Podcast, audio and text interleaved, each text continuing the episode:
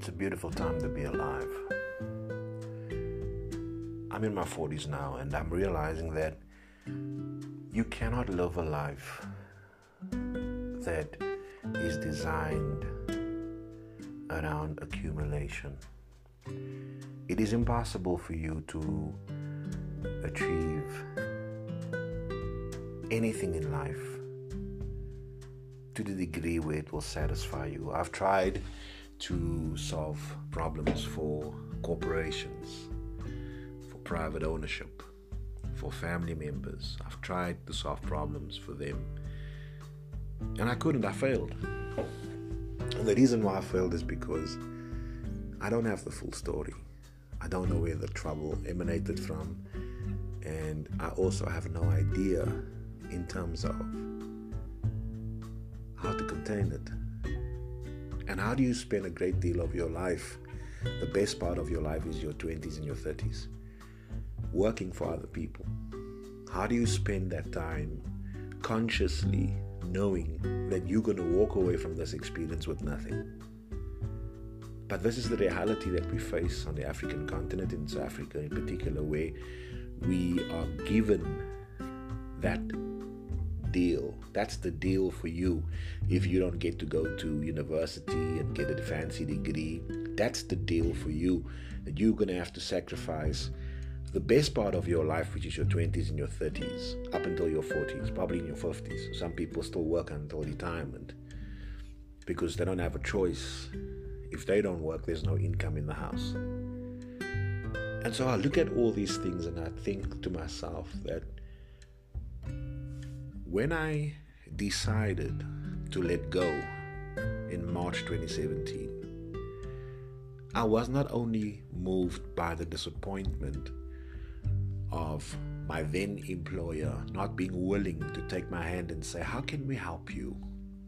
How can we assist you during this very difficult time? How can we find common ground? In fact, now looking back at that experience, I am satisfied and I'm at peace that it actually concluded in that way. That the unwillingness for them to walk with me through that journey showed me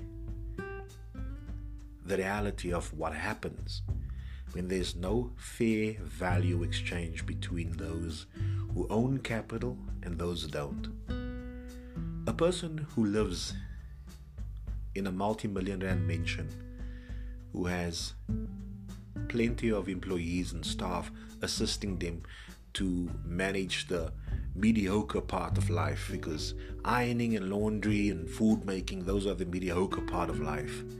And that is why even the retail sector has been reorganized to make it very convenient for people to not require somebody to cook do not require somebody to do laundry.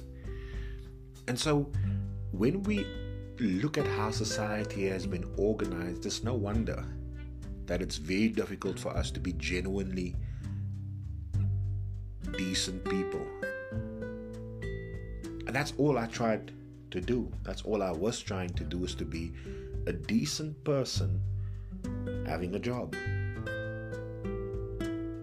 But looking back at the last six years, I am very proud of myself. I'm very proud of myself that I hold it together. I'm very proud of myself that I, I stick to my guns. I, I chose values over comfort. I chose complete participation over absence. Because if, you have an 8 to 5, you have a full time job, you're never going to be there for your wife. You're never going to be there for your family.